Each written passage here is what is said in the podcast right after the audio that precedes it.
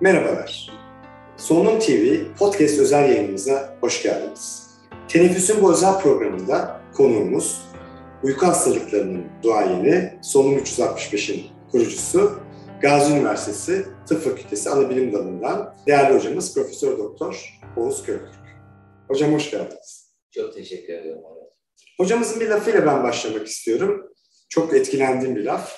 Ee, genç yaşlarda hobi edinemeyenler ileri yaşlarda fobilerle uğraşırlar. Hocam e, bu arkeoloji e, merakınız, hobiniz nereden geliyor? Öncelikle genetik olduğuna inanıyorum.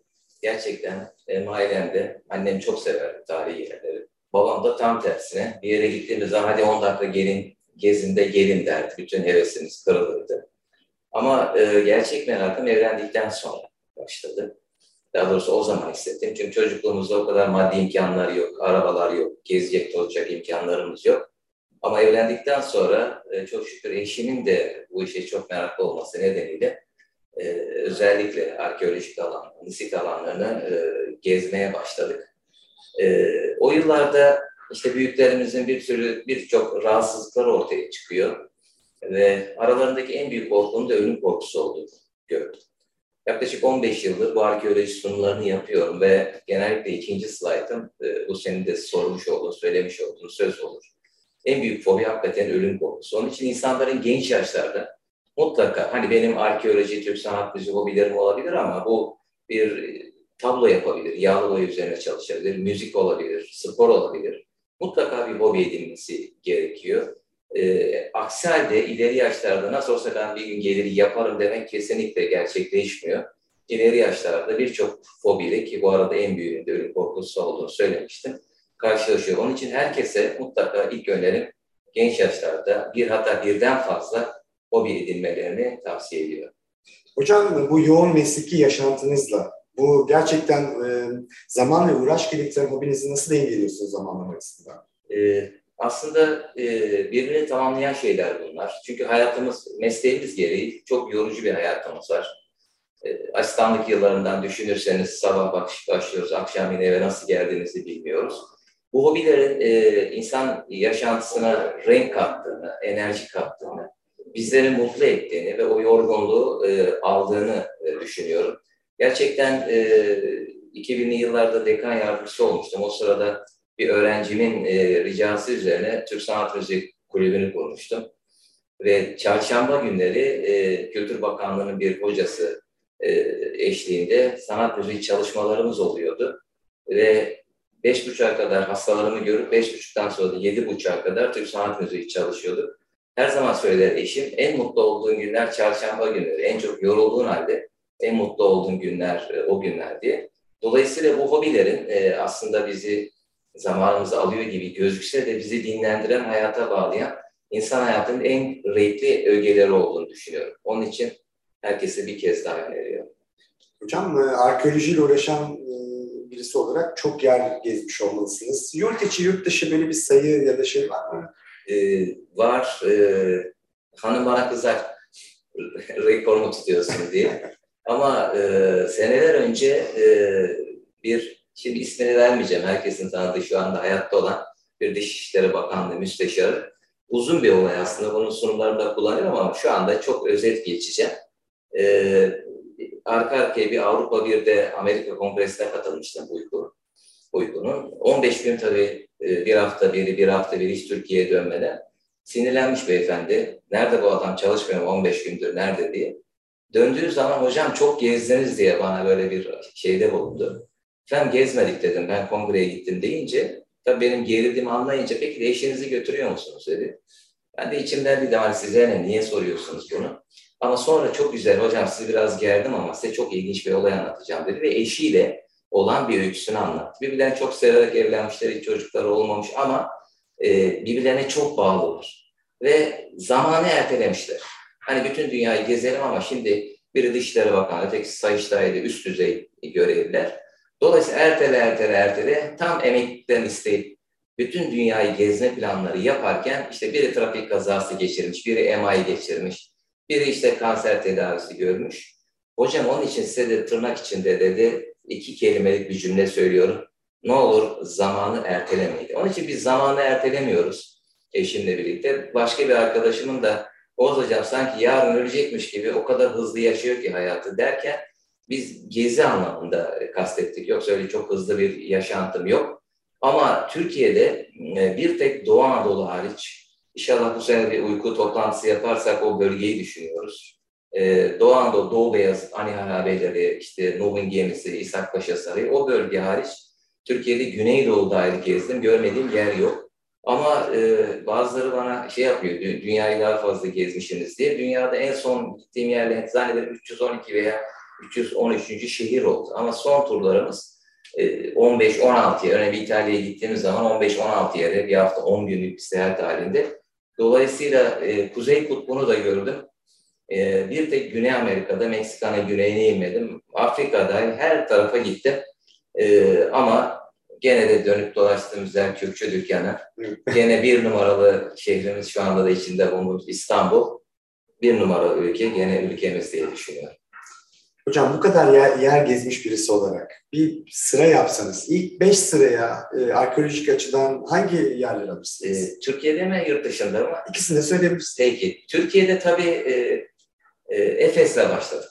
Yeni evliyiz. İlk gittiğimiz herkesin gittiği gibi Efes. Arkasından işte Bergama e, ve diğerleri. Ama e, şimdi artık bu kadar ünlü kentlere gitmeyi ben çok sevmiyorum. Herkesin gittiği. E, gitmediğimiz yerler var. Kimsenin gitmediği. Örneğin Sagalassos. Örneğin işte güneyde Mira. Gerçi buna bir kısmına gidiliyor ama yolun dışında kalan, uzağında kalan. Örneğin Afrodisyas belki Türkiye'nin en meşhur antik kentlerinden biri. Salda Gölü'nün güneyinde Kibira. Yani muhteşem bir destinasyon. Ama yoldan uzaksa e, kimse yolunu çevirip de oraya gitmiyor. Yaz tatili zaten sınırlı bir süre. Hele bir de merakı yoksa tabii ki gezilmiyor. Ama e, Türkiye'de e, benim çok etkilendiğim bir şehir Sagalassos. Burdur'la İsparta arasında, Burdur'un Ağlason ilçesinde bulunan müthiş bir antik kent. Çok büyük sponsorları var. Onun için çok hızlı e, kazılıyor. E, onun için birinci sırada Sagalassos. Ama Sagalassos'la etkilenmemin bir e, şeyi var, farkı var diğerlerinden. E, ben 15 senedir işte kongrelerde, dernek toplantılarında, mesela e, Amerikan kültürde, gerçi bu pandemi sürecinde yapamadık, bizim hastanemizde e, herkesin yerlere merdivenlere oturarak seyrettiği sunumlar yapıyor. Bazıları şey zannediyor, bu sunumlarda ben bu arkeolojik sit alanda çektiğim resimler eşliğinde sunumlar yapıyorum. Artık yavaş yavaş neredeyse tamamı benim resimlerim e, oldu. Ama burada tarihi anlatmıyorum. Yani 300'de İskender gelmiş, 600'de şey olmuş. Tarihten bahsetmiyorum. Tabii yeri gelince o da oluyor ama Örneğin bir Sagalassos'ta yaşanmış bir olay anlatıyor. Ama o olay bana bir hayat dersi veren bir olay. Önce kendime, sonra seneler geçtikçe baktım ki bunları niye paylaşmıyorum? Allah sağlık verdiği sürece bunları anlatıp da niye başkalarını bilgilendirmiyorum? Ee, ve e, sunumlarım bu şekilde başladı. Orada yaşanmış olayı anlattığım zaman o kişilere de ders oluyor, dinleyenlere de ders oluyor. Yoksa biliyorsunuz çoğu ere bu kentlere merak olmayan, tarihe merak olmayan kişiler gittikleri zaman en sinirlendiğim laf çıkarken hiçbir şey kalmamış. iki tane taş var diyor. Halbuki o taşlar e, eğer orada yaşanmış olayları biliyorsanız gittiğiniz zaman hepsi ayağa kalkıyor. Oradaki bina ayağa kalkıyor. Sanki siz seneler öncesinde o binaların içinde yürüyormuş gibi bir hisse kapılıyorsunuz. Hep dua ederdim. Allah'ım şöyle bir beş dakikalığına bir şu şehir canlansa da ben altı dakika istemiyorum beş dakika.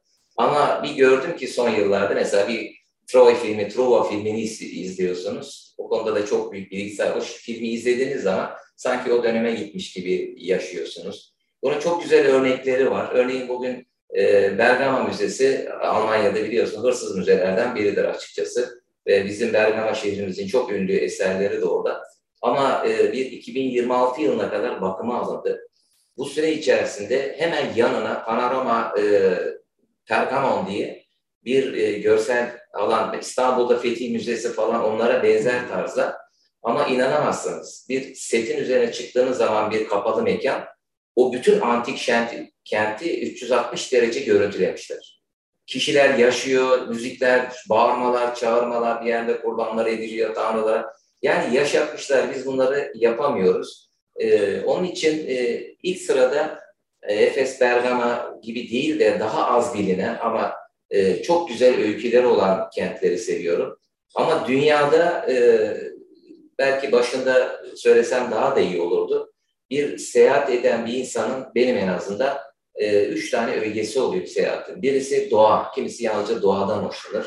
Kimisi tarih, kimisi de eğlence. Üç tane ögesi var. Kimisi mesela yalnızca gideyim orada yiyip içeyim, gezeyim, tozayım ama tarihi yerler önemli değil, doğa önemli değil. Ben tarihi olmayan bir yere gitmek istemiyorum. Bu açıdan sorarsanız e, İtalya gerçekten, e, şimdi biraz reklam olacak ama dünyalar tatlısı. Gitmediğim bölgesi kalmadı. Her köşesi, her zerresi tarih kokuyor. İkinci sırada mesela yakın zamana kadar hiç kimse gitmezdi, turlar bile olmazdı. Almanya, Almanya'dır dünya gibi. Yani bütün o geçirdikleri ağır savaşlara rağmen korumuşlar her şeyi. Üçüncü sırada Fransa, sonra İspanya geliyor. E, bunların e, bir daha söylüyorum, e, bir öykü dahilinde. Örneğin Fransa'ya gittiğim zaman herkesin gittiği gibi işte Zermatt'ta falan kayak merkezlerine gitmiyorum ben. Ama mesela Güney İtalya'da Katarların öyküsünün yaşandığı bir e, bölge var. Katarlar bir Hristiyan toplum ama birazcık aykırı bir toplum. Ama daha sonra Haçlı orduları gelip tamamen darmadağın ediyorlar. Bunları tarihten siliyorlar, katliam yapılıyor. Ama onların yaşadığı şehirler var. Mesela Karkasadon gibi. Oralara gittiğiniz zaman eğer o öyküleri biliyorsanız hepsi canlanıyor. Dolayısıyla yaşıyor gibi oluyorsunuz. Peki bunu kim yaşatıyor? Bunları ben yaşatıyorum. Gittiğim zaman ekibimizle birlikte gezerken bu öyküleri anlattığım zaman iki dakika önce hiç anlamı olmayan yerler bir anlam kazanmış oluyor. Her yerin bir hikayesi var değil mi? Kesinlikle. kesinlikle. Peki hocam e, bunca gezdiğiniz yere rağmen çok görmeyi istiyorum ama bir türlü gidemedim. Hep böyle içimde ukde kalmıştır dediğiniz bir yer var mı? Var. Türkiye'de Ani Harabeleri, Ani Harabe biliyorsun binbir kiliseli kent diye geçiyor. Ee, tabii bu arada e, meraklar olanlar için söyleyeyim bazı website, bazı web sitelerinde e, bunların o dönemdeki e, görüntüleri figürize edilmiş çeşitli kaynaklardan. Büyük mevlalar karşılığında veriyorlar ama gene de daha basit yani rezolüsyonu çözünürlüğü düşük resimleri indirebiliyorsunuz. Mesela e, Illustrated Archaeology diye bir sayfa var. Müthiş. Mesela Efes'e gidip Efes'in işte bundan 3000 yıl önceki resmini biliyorsunuz Efes mesela deniz kenarındaymış o zaman. Şimdi ne kadar karada kalmış. Aynı şekilde Priyan gibi, Milet gibi bunlar da deniz kenarında. Ee, insana çok e, ilginç geliyor o, o dönemki resimlerin. Dolayısıyla e, o sayfalara girerek büyük bir çoğunluğunu görüyorum. Ani harabelerin, daha doğrusu Ani antik kentinin bir e, planını göreceksiniz veya işte o zamanki görselliğini e, harika bir kent. Ama yürüyüş parkurları bile 8 kilometre. Şimdi akülü arabalar koymuşlar, onlarla gezdiriyorlar. İnşallah bu sene, mesela geçen sene Göbekli Tepe, evvelki sene hayalimde onu gezdik. Şimdi ani arabeleri var. Ama yurt dışında tartışmasız görmek istediğim yer, e, bugün Peru'da bulunan e, Machu Picchu Antik Kenti. 4000 metre yükseklikte çok ciddi sağlık sorunları yarattığını biliyorum. Eğer gidebilir miyiz bir yaştan sonra bilmiyorum ama kademeli olarak da çıkılabiliyor. Ee, o Maya medeniyetinin, e, İnkaların pardon yarattığı muhteşem bir coğrafya. Tabii tanrılara yakın olmak için o kadar büyük yükseklikte yapmışlar. E, tabii senelerce gizli kaldığı için e, sonra e, Avrupalılar buluncaya kadar orada İspanyollar e, hiç bozulmamış. E, herhalde Allah sağlık verirse, hanım da izin verirse hanım korkuyor gideriz oraya bir sağlık sorunumuz olur diye. E, Machu görmek isterim. Çok muhteşem. Hocam bu kadar tabii gezip görüp e, arkeolojik yerler konusunda bilgi sahibi olmuşsunuz ama gitmeden mutlaka çalışıp gidiyorsunuzdur. Ne gibi dokümanlar kullanıyorsunuz? Arkeoloji merak olanlar için soruyorum. Evet. Harika bir soru. Ee, şu anda benim odama girdiğiniz zaman sağda bir koca duvardan tavana kadar, duvardan duvara bir dolabım var e, dörtte üçü arkeoloji kitaplarla doludur. E, tabii eskiden e, internet imkanımız bu kadar iyi değildi. E, her şehre veya her ülkeye gitmeden önce mutlaka bir kitabını alırım. İngilizce, Türkçe ne bulabiliyorsam ama bu kitapta resim kısmı daha az olan, bana daha çok bir turist guide gibi bilgi verecek kitaplar. Ama yurt dışına gittiğim zaman diyelim Hamburg'a gittik. E, mutlaka oranın bu sefer görselliği ağır kitaplarını alır. Yani resimlerin bol olduğu, Sonradan gittiğim, yaşadığım yerleri, gezdiğim yerleri tekrar hafızamda canlandırayım diye. Dolayısıyla bir öncesi, bir sonrası derken işte yüzlerce yere gitmişiz, yüzlerce kitap var.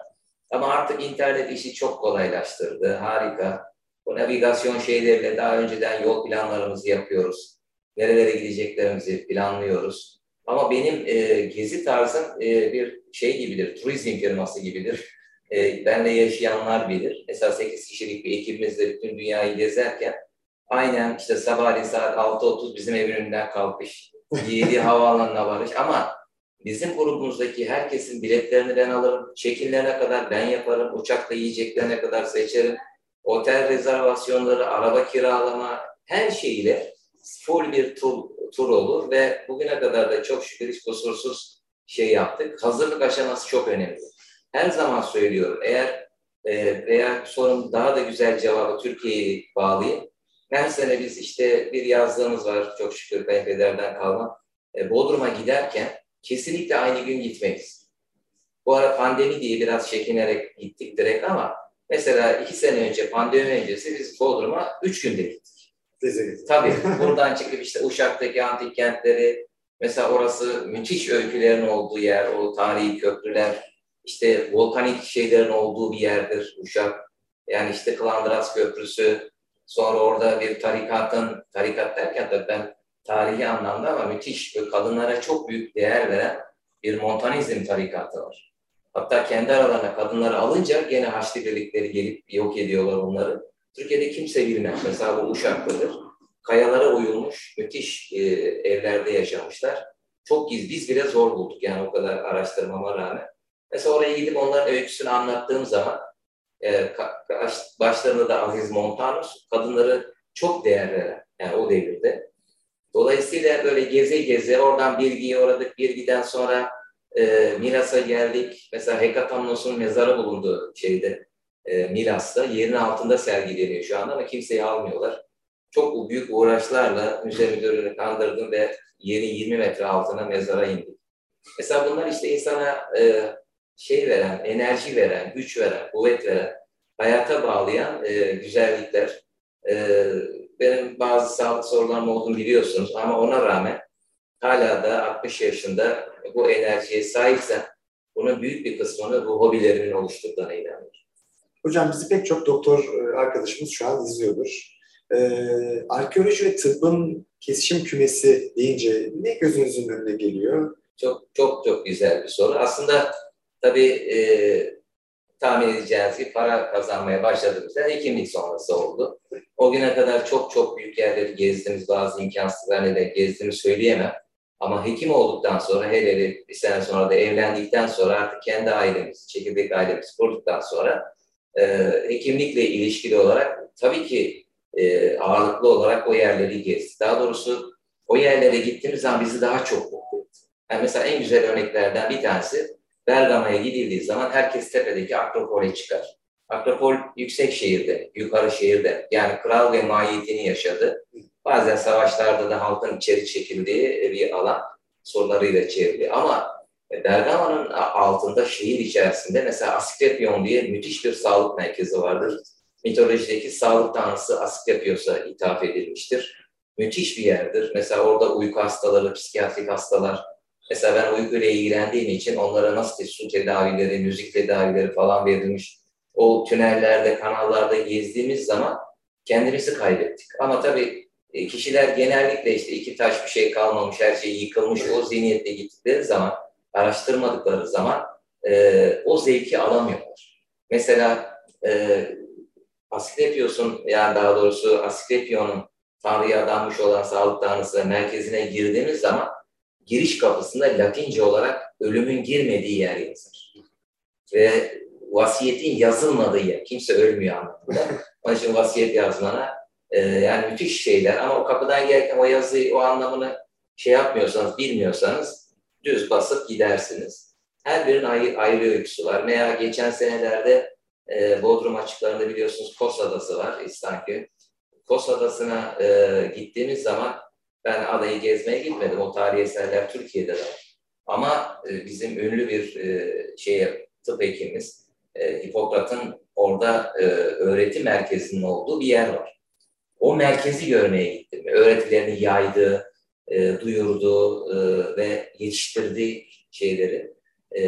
Bütün binaları bizim gibi tarihi olmuşlar belki yıkıntı halinde ama onun yaşadıkları yerlere gidince aynı havayı, aynı teneffüsü etmek, orada insanı çok mutlu ediyor.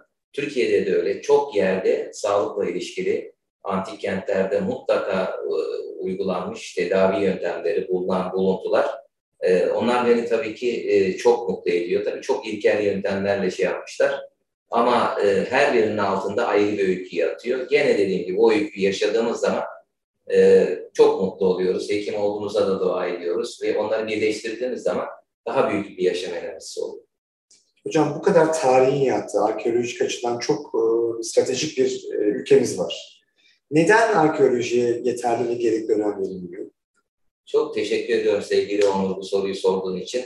Ee, bunun altında e, iki tane neden yatıyor. Bu, bunun birincisi tabii e, özellikle Kurtuluş Savaşı ve öncesi çok zor durumlara düştü Osmanlı'nın son döneminde. Ee, Kurtuluş Savaşı olduktan sonra da yokluk hat safhalara olmuş. İşte Cumhuriyet'in ilk 30 yıllarını söyleyeyim. Bu dönemde yoklukla e, uğraşırken bir yandan da e, bizim dinimizin getirdiği, daha doğrusu bizim dinimizin demeyelim belki hatalı olur, Müslüman bir toplum olduğumuz için bütün bu tarihi değerler bizim eserimiz değil. Bunlar Hristiyan eseri diye çok zarar vermiş. Örneğin bir yere, diyelim Kapadokya'ya gidiyorsunuz, orada Hristiyan dedikleri, onlar da Anadolu halkı aslında. O zaman dinleri öyleymiş. Bütün o e, fresklerin, ikonaların hepsinin gözlerine oyulduğunu, zarar verildiğini, yıkıldığını, birincisi bu dini şeyler nedeniyle çok büyük zarar vermişiz. Ama ikincisi yokluk nedeniyle bütün köyler bu antik kentlerin üzerine kurulmuş. Hatta bugün bazılarını yerlerinden kaldıramıyoruz sit alan olmasına rağmen. Ve bütün bu antik kentlerdeki taşları ona devşirme diyoruz. Alıp başka amaçlarla gelmiş evine sütun yapmış, kolon yapmış, çatısına koymuş, yalağını almış evin önüne hayvan sulamak, işte, e, su ihtiyacını gidersin diye koymuş. Onun için iki yönden çok büyük zararlar vermişiz. Ama bugün artık bunların değeri e, çok iyi anlaşılmış, çok iyi biliniyor ve turizmin ne kadar getirisi yüksek bir e, değer olduğu biliniyor. Dolayısıyla eskisi kadar değil ama hala da bu define avcılığı dediğimiz yöntemler nedeniyle çok büyük zararlar veriliyor. Aslında birazcık e, kültürlü insanlar olsak veya okuyan insanlar olsak bazı medeniyetlere baktığınız zaman mezarlarına hiçbir şey koymazlar. Mesela o bilgiyi bilmiş olsa o dönemin eserlerine zarar vermez. Ama zannediyoruz ki bütün o lahitlerin mezarların içerisinden bir şeyler çıkacak diye. Bazı dönemlerde ise mutlaka değerli eşyalarıyla gömülmüştür. O nedenle e, çok büyük bir talan olmuş. Ama bunların bir kısmı biliyorsunuz mesela biraz önce bahsettiğimiz Bergama Suna, Bergama'daki Zeus Suna veya Zeus altarı e, sunak yeri e, Sultan II. Abdülhamit'in izniyle burası vardır iznin altında ve 20 bin akçe karşılığında Almanlara verilmiş. Bergama'dan aşağı indirmişler, denize gemiler yanaşmış ve parçalara ayırarak. Tabii e, bu bir hak mıdır? Yani parayla satıldı diye o topraklara gitmesi doğal mıdır? Bence e, doğal değil.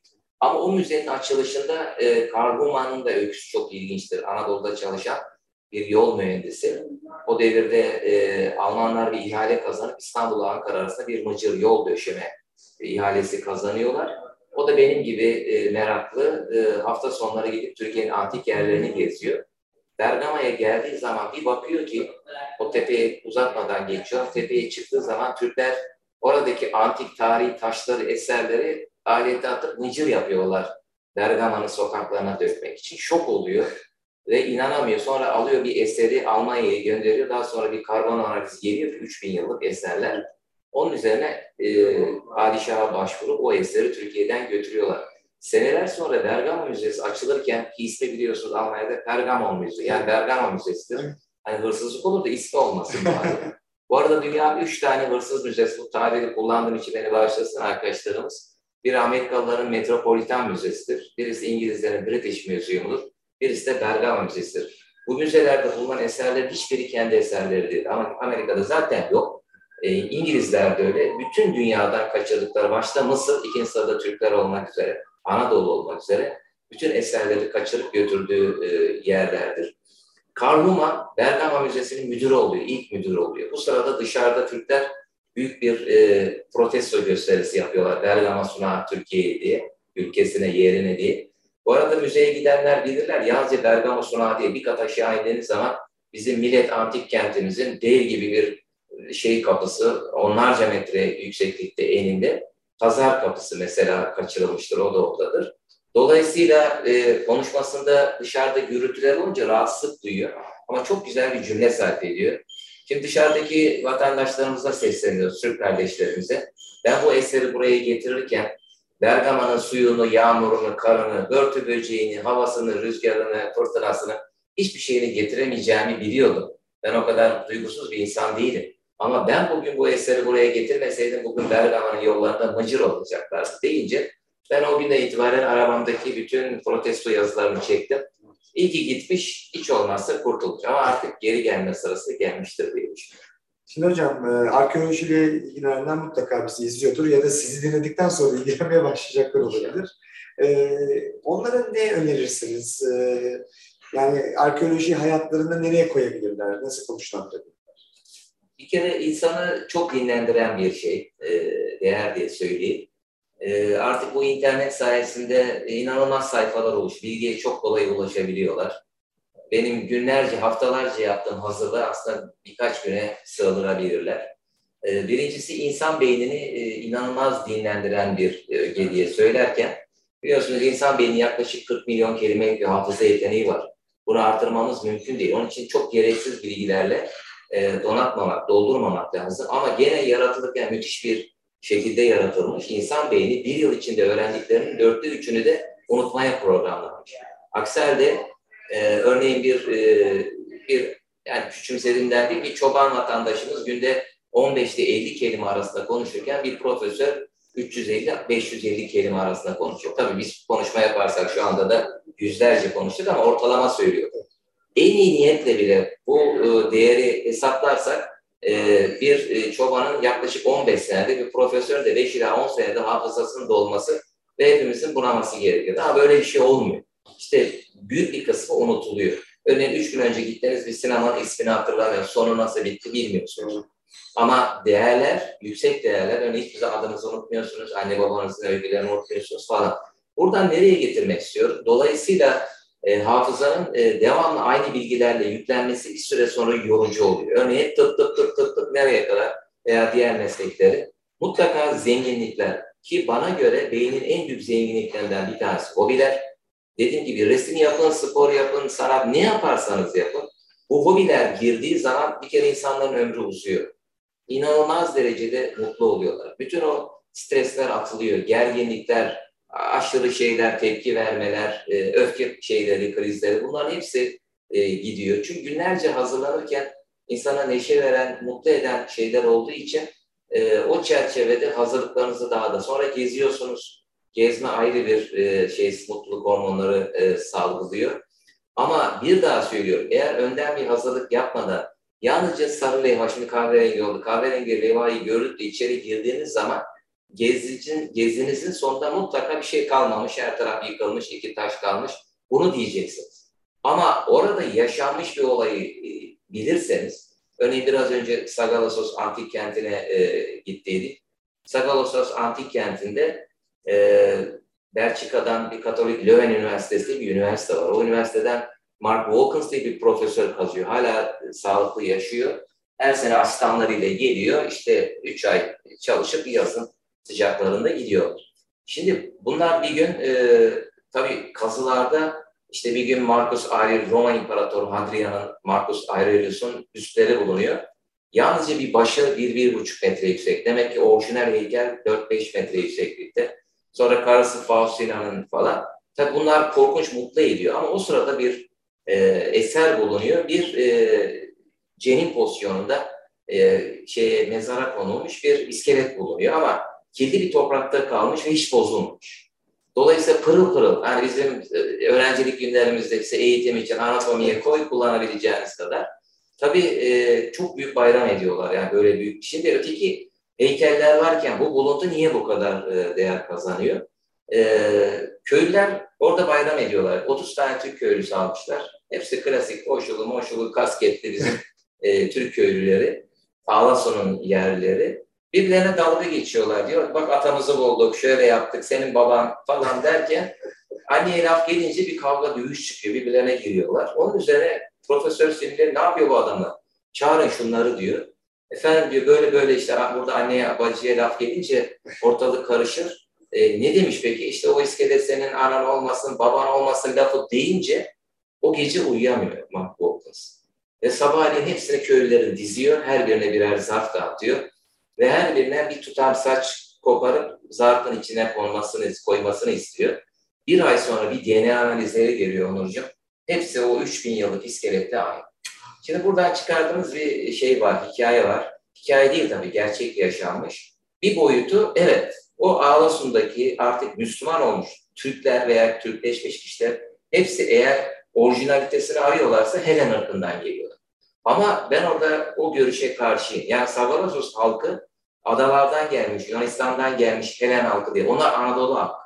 Ha, o dönemlerde daha sonra Hristiyan olmuş olabilir ayrı bir şey ama Anadolu halkı bizim atalarımız. Onun için o kadar güzel bir mozaik ki bu Türkiye'de. Hep üst kimlikler var. Sonra aşağıya bir sürü mezheplere Çerkezi, Kürdü, Türk'ü ayırmışız. Kardeşliklerimizi bozmuşuz. Ama bu bize, bize çok büyük bir ders veriyor bu yaşanmış olay. Ee, bunlar hakikaten o Anadolu'da yaşayan o topraklardaki insanların çocukları. Ayrılmamışlar, kalmışlar orada ve çoğalmışlar.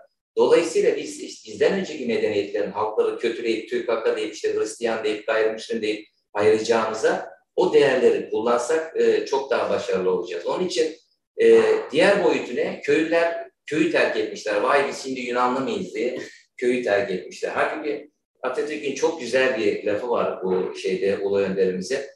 Kendisi diyor ki e, yani bu toprakları vatan kabul eden ve onun uğrunda can veren herkes bizim, bu topraklar bizim diye bitiriyor.